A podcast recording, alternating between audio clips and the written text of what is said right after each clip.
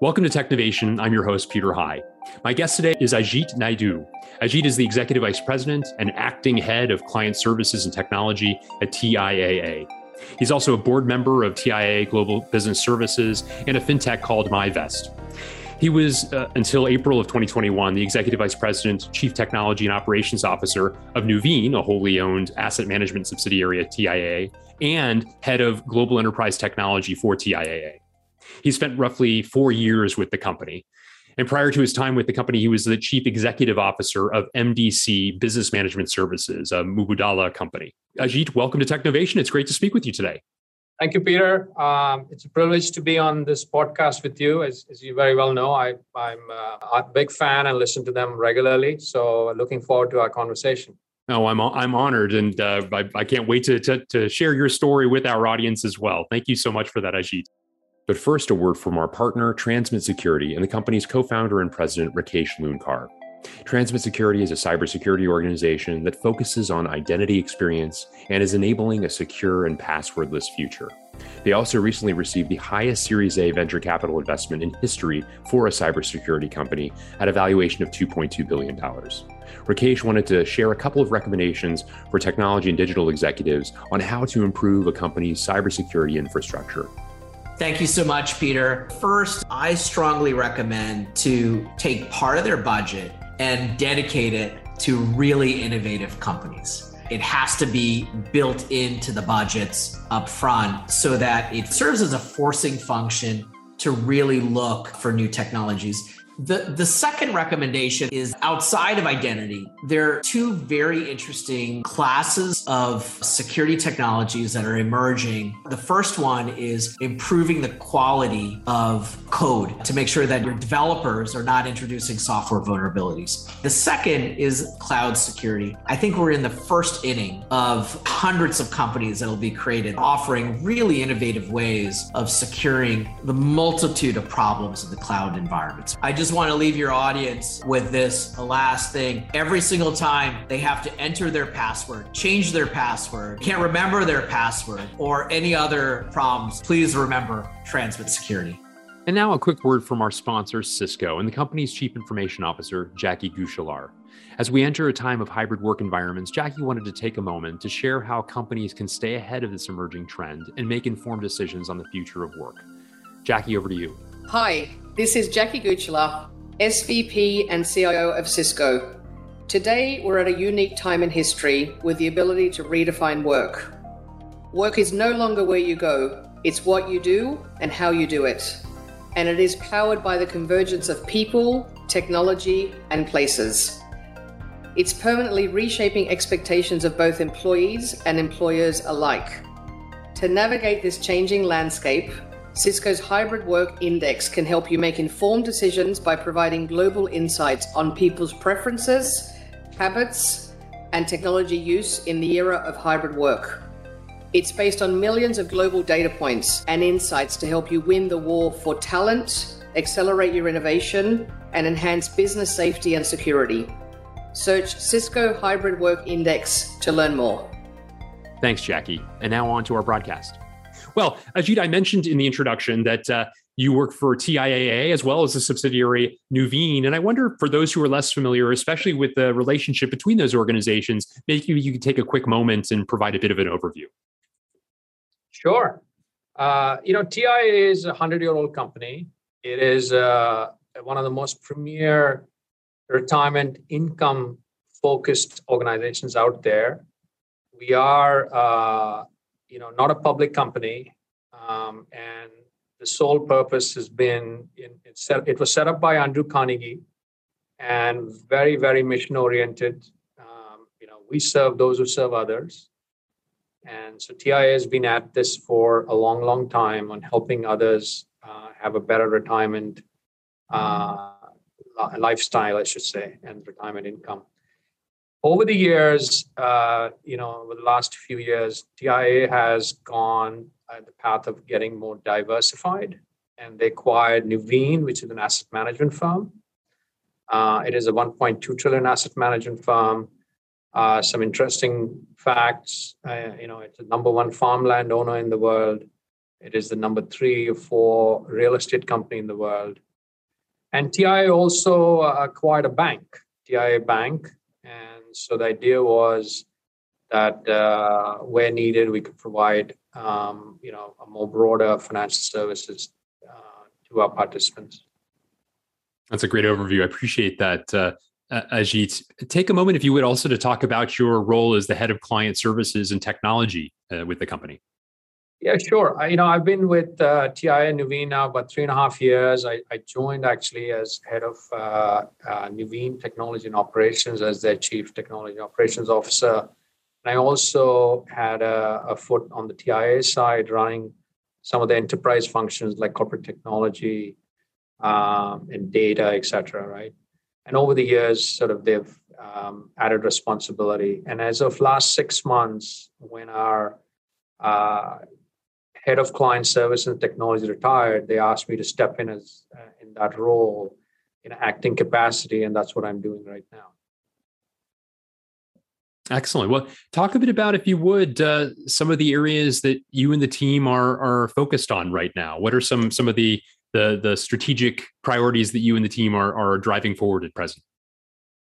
Yeah, you know, uh, as as in most financial services organizations, digital transformation, custom obsession is is the big focus areas. The way I look at it is through sort of three lenses. Uh, what can we do and what are we doing to increase our customer alpha? What are we doing to improve our investment alpha? And then, of course, what are we doing to improve our operational alpha? And what I mean by these is, you know, how are we focusing on changing the culture of the firm to be more technology and data driven, right? Uh, as you can tell, being a 100 year old company and Nuveen being a 120 year old company, we certainly have a lot of heritage and with that, a lot of legacy in technology, right? So the old processes, some cases, we still have some uh, techno- process which are manual and fair amount of technical debt, as you can imagine. So it's all about progress over perfection as we keep moving the needle. You know, we are making some hard decisions on how we should differentiate. So we are building, you know, for differentiation and we're buying for parity. Uh, we're also getting more and more data driven. And as we very well know, data is the new fuel and AI is the new engine. So if you want to keep the engine humming and get the best output from the engine, you better have good fuel. So the focus on data is quite a bit. so using these as our sort of guiding principles, right? So we've defined our strategy around six pillars. And the first pillar being customer obsession. So that is all about hyper personalization. You know, uh, the focus on need and value, what can we can bring to our uh, customers or participants, like we say in the insurance industry. And how do we bring our collective set of services and solutions across TIA to the clients? And to support that, you really need to have a seamless digital experience. And that takes us to the second pillar, which is all about digital platforms and digital transformation. And in financial services, um, if you abstract up, you really have three different, three functions enrolling a client, money in, and money out. Right? This is the sort of the three journeys your clients go through in an abstract sense. So, how do we make that as seamless as possible? How do we make that as one touch and frictionless, so to say? So, that's the focus around this. So, to, to achieve that, you know, you need to have straight through processing, automation, better digital journeys. But the fundamental thing is data right? How do we use data effectively to make all that happen? End of the day, all is, is, is all data movement. So that takes me to the third pillar, which is all around focusing data and AI. So do we have the right platforms? Of course, we need to have, you know, the right security around data, the right encryption, and data has gravity. So the more you leave it uh, in a place, it, it, it gets, you know, more and more heavier and difficult to move around. Um, and as we're getting into AI, we need to have better categorization data. We need to have better uh, you know, cataloging, metadata is important. So that all helps in the explainability of our AI models, right? So data and AI is a very important piece of it. Now, all this is only going to happen if we can provide, you know, scalable, repeatable, reliable, resilient, and all this in a cost-efficient way. So that goes to my, you know, sort of fourth pillar, which is all around operational excellence. Right. Also, the rate of change in the industry is happening at such a fast pace. Uh, it's really hard to do everything yourself. And with the growth of the fintechs, uh, it actually does not make sense to keep trying to do everything yourself. So we are also going to try to leverage our ecosystem much better whether it's the fintechs, whether it's the partners out there, whether it's the educational institutions who happen to be some of them, most of them happen to be our clients too, actually, is how can we uh, you know, leverage their research capabilities? So the, the fifth pillar is all about how do we leverage our ecosystem to, to get faster in concept to market of our ideas and products. Now, the foundation under all this is talent. Right? So the the sixth and and the most most probably the most critical pillar I would say is all around talent. So how do we attract and retain the best talent? Uh, with all the technology changes happening, how do we keep upskilling and reskilling our talent? Uh, you know, we've done some very interesting things where we've created a, a cyber, you know, program, master's degree actually with NYU, which is heavily subsidized, both with with NYU and us, and it is absolutely free for our employees. So we've got a lot of our employees, uh, like about 50 plus cohort, who actually in that degree program. We've done a similar program around data and AI with uh, UNC Charlotte.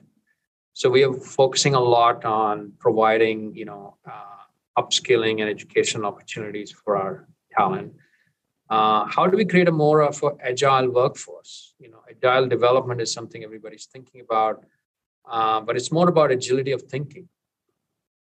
And this has to get more pervasive, not just in technology, but across the business. You know, uh, focus on diversity and inclusion and equity across the talent pool is very important to us. So we're spending a lot of effort on that. And and lastly, I would say, you know, organizationally, how do we make our shift to more of a product and service focused as opposed to just uh, a project focus? So uh, as you can tell, a lot is going on, but exciting uh, to see that change the organization. We've had, we've uh, we've got a new CEO. She joined uh, just about five months back, and she's bringing uh, a renewed sense of energy and drive and focus to the organization.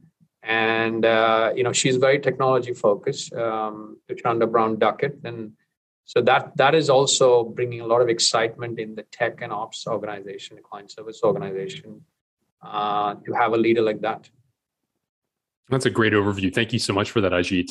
I want to uh, d- dig into a couple of the areas that you talked about, beginning with the, the point that really is a thread pulled through much of what you describe, but an area that you explicitly called out early in your response about the culture of the firm uh, changing to become more data driven. Culture change is, in some cases, the most difficult change of all uh, because it means changing behaviors, changing ways of working. And in an organization as with as long and storied a history as TIAA, I'm sure that's easier said than done and, and, has taken some hard work in order to pivot the organization in the direction that you've described.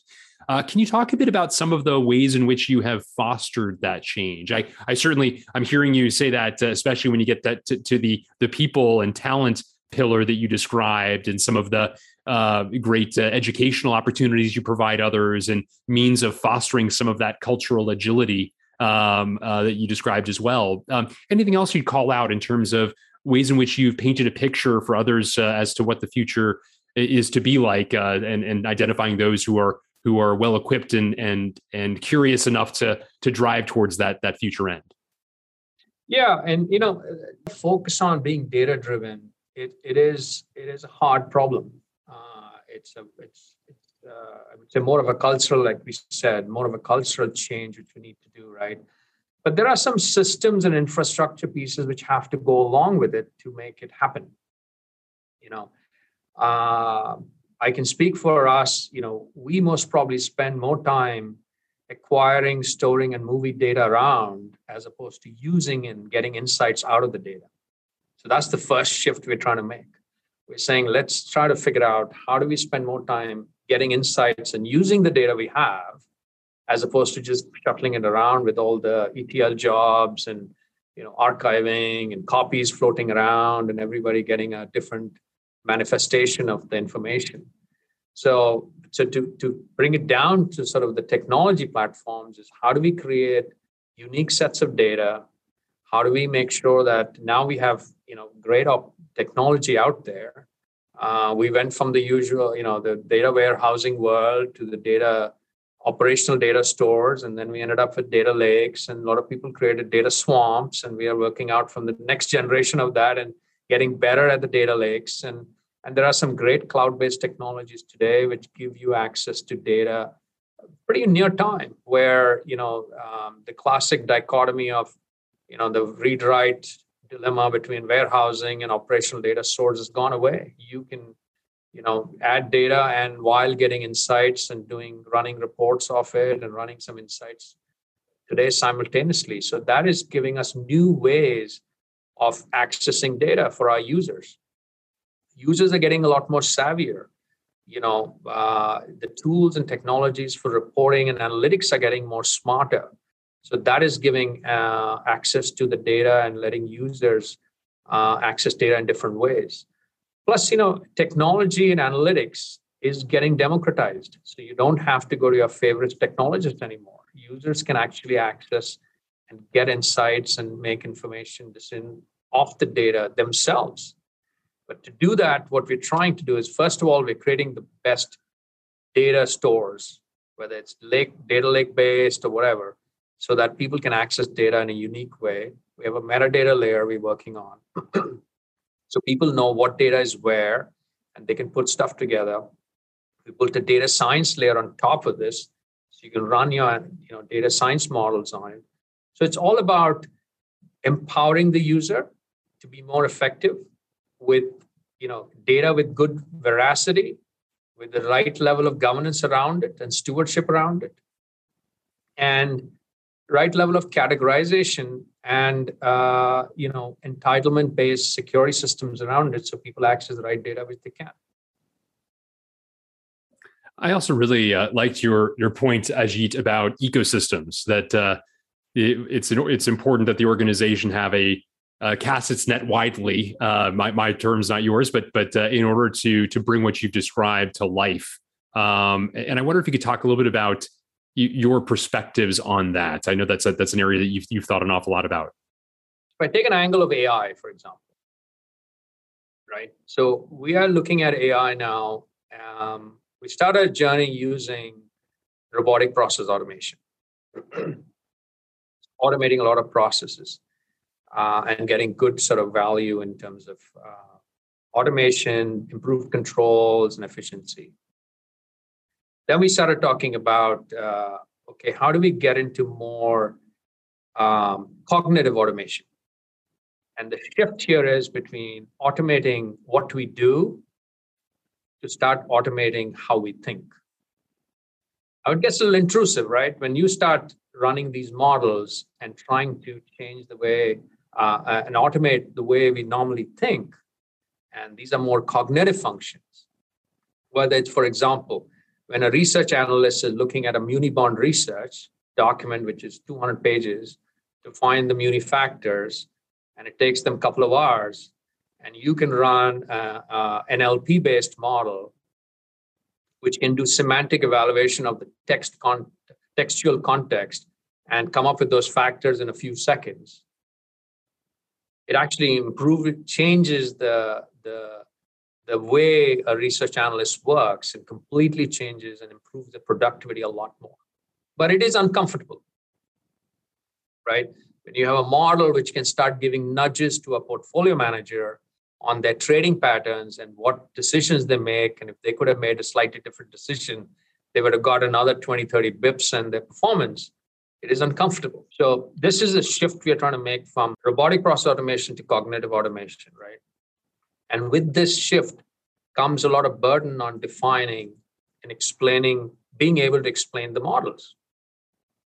So how are we going to? Uh, the data it, it, has to be uh, first of all good, clean, and managed well, and governed and entitled. But also, you should be able to explain the lineage of the data and the explainability of the AI models we have. So there's a massive shift we're trying to do on how we are approaching the the use of AI and how dramatically it is going to start being used more pervasively. And I think we've just scratched the surface. I also found it really interesting that you're developing these uh, really interesting and progressive uh, uh, partnerships with with uh, different university programs. You talked about uh, uh, the the one you have with NYU and a different one with UNC Charlotte uh, for for cybersecurity and data and analytics uh, and, and, artificial intelligence, respectively. Uh, it, it, seems like a logical thing that, that, the Teachers Insurance and Annuity Association (TIAA), uh, with its association from its founding with with teaching and teachers, that you would think creatively about developing partnerships to better build the skills of tomorrow for your organization rather than simply resting on the laurels of the the skills one's acquired in the past. Um, to talk a bit about that that relationship, you, you, began to introduce each of those, and you talked about the cohort of fifty or so that have been through the the NYU program, for instance, the fact that it's free to them. Um, you know, as you've thought about what you have curated and then who to curate it with. Uh, I wonder if you could talk a little bit about the, the the the process there, as I find that really interesting and nuanced.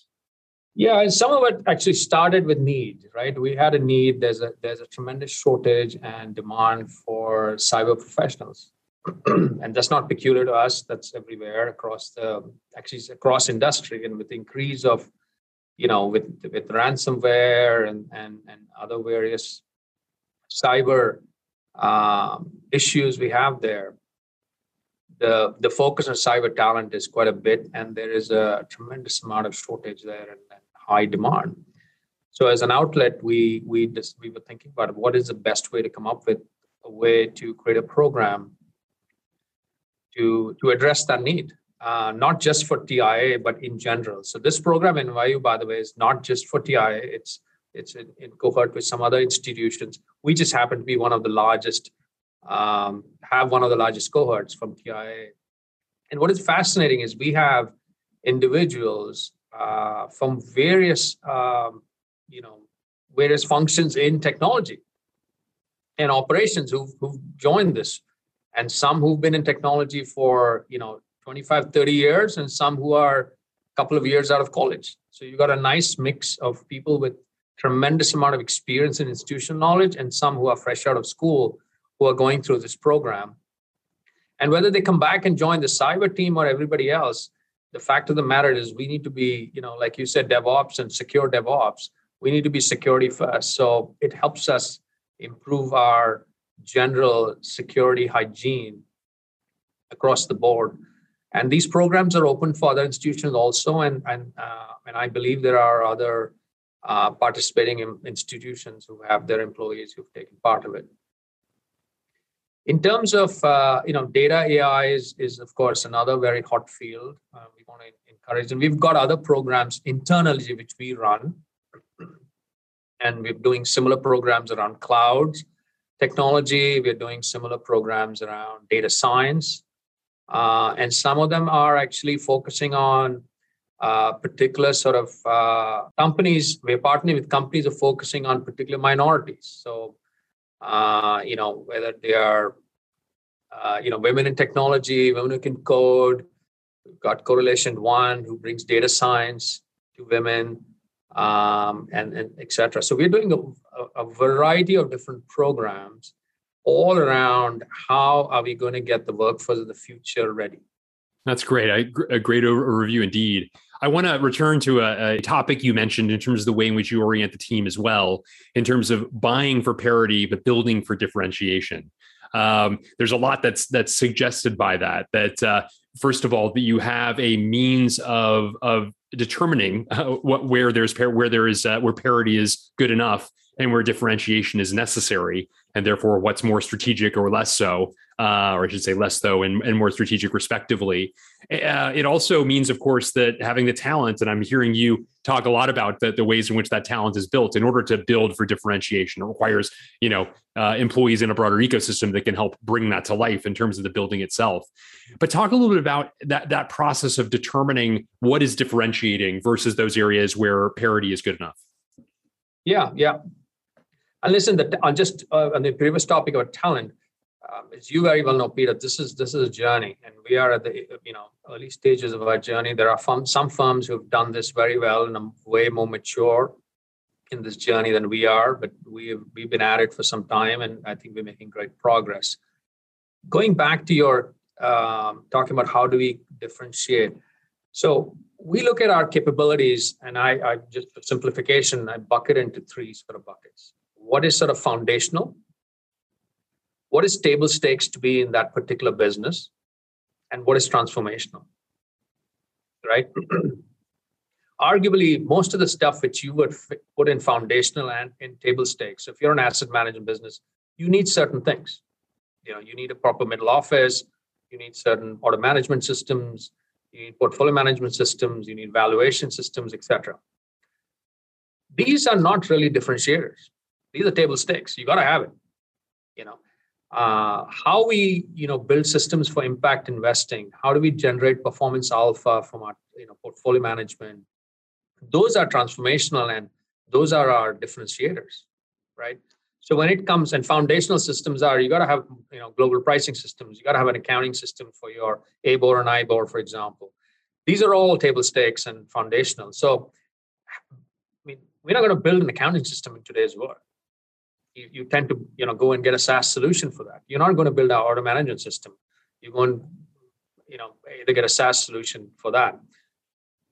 When you have functions like in operations, there are companies that have outsourced them. So these are what our examples are. You know, you buy for parity. And so we've started bucketing our capabilities into these broad categories and saying, okay, the transformational stuff is where we will build, we will partner with fintechs, we will partner with research organizations and come up with something which we truly believe is our secret sauce and we can differentiate on. Anything which we think is table stakes and foundational, we would want to buy or outsource.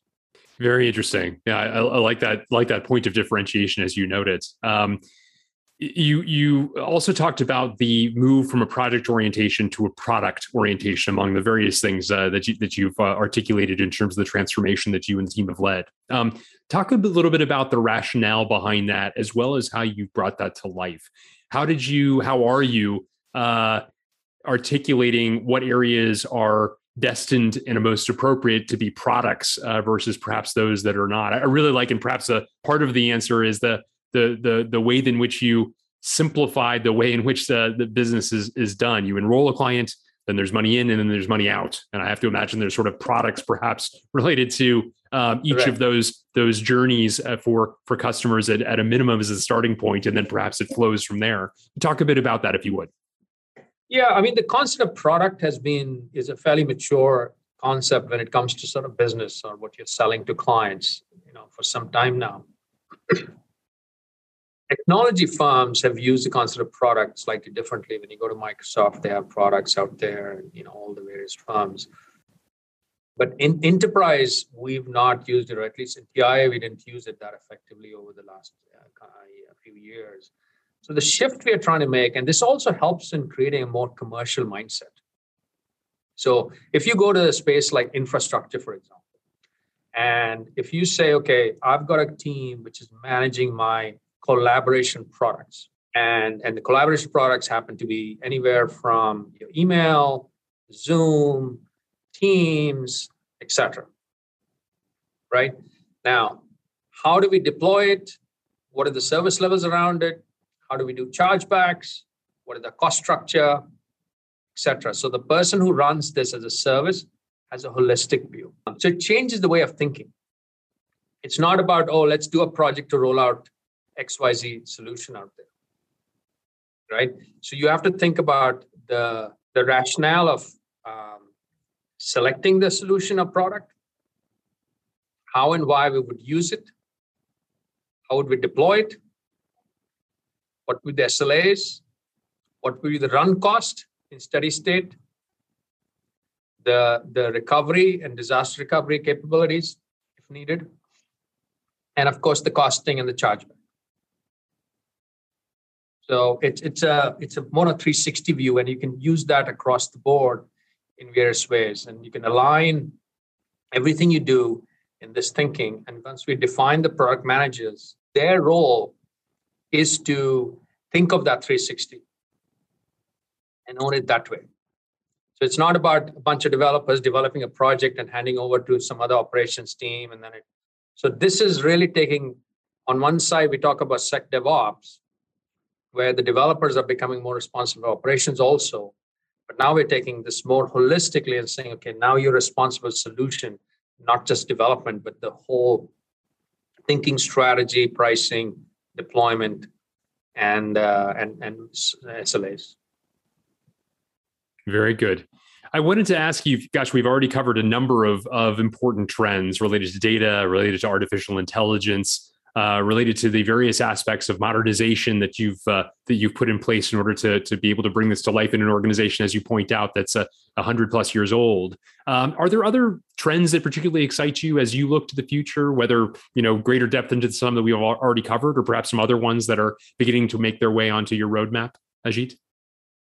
Yeah, I mean, uh, listen, I, I, think you know we are we are looking at um, uh, the starting really seeing some early signs of um, success with use of AI. So that's very exciting. We've got a long way to go. Uh, now I could throw things like you know quantum computing and all. We are very far from all that. Uh, we don't see that happening in, in the world of TIAA in the, in, in the coming, you know, at least the next 12 to 18 months, but there's something out there. But when I look at the culmination of data and AI cloud computing, the growth in concept of edge computing and 5G, you've got a very interesting sort of set of um, technologies which will radically change how you can engage with our clients in real time, hyper personalized, in a very cost effective manner, and give them uh, a multi channel, seamless multi channel experience with 5G, you can start using, first of all, your pipes are much bigger, so you can use a lot more data. But your experience on mobile, effective use of video and audio, you know, con- con- concept like conversational AI will become more common. You know, and with the compute and bandwidth capabilities now getting to a, a very affordable manner, that will all become reality. Now we are seeing a massive shift in our calls and our contact center, right? use, using some AI technologies, we are seeing some uh, very, very interesting insights coming on how we can automate what our clients are calling our contact centers for. So your IVRs were doing your first generation one automation of automating your calls and categorizing them and you know getting a customer to do self-help. Now with AI, you can take it to the next level where the, the machines can help do the next best action, get the co- contact center rep to be more productive, but also give a lot more semantically astute capabilities to uh, through the machine to the customer to be able to do self-help on things they were maybe got stuck halfway through a transaction. The bot can detect that automatically and guide them through uh, the next best action as needed so there's some fascinating opportunities there. Edge computing, as it as it's growing, is going to open up a whole bunch of opportunities. As we said, I mean, data. We seem to be moving data closer to the models and the applications, and then we move it back again as we are. You know, data is generated closer to the where where it's used and where it's generated. But we seem to move it out to the to the cloud with edge computing. You'll see a lot of that being able to be kept closer to where it's generated, used, and ability to manipulate it, and models will come to it. You know, so all those things are fascinating in how we can improve our services for our clients. Well, Ajit Naidu, thank you so much for sharing a bit about your experience and this remarkable transformation that you are fostering, covering people and talent, process, technology, uh, revolutionizing and rethinking the way in which the organization personalizes its its offering for customers, uh, among a variety of other topics that we've covered together. It's been a great conversation. Thank you so much. Thank you, Peter. I'll leave you with one thought. You know, we all have time and humanity uh, common uh, amongst us. But uh, what differentiates us is how we use our time and how we show our humanity. So I think that's that's something which um, will become more and more important for us to think about as the machines um, and, and AI is gets more prevalent in society. A great topic and a great great uh, great idea to to leave us with. Thank you again.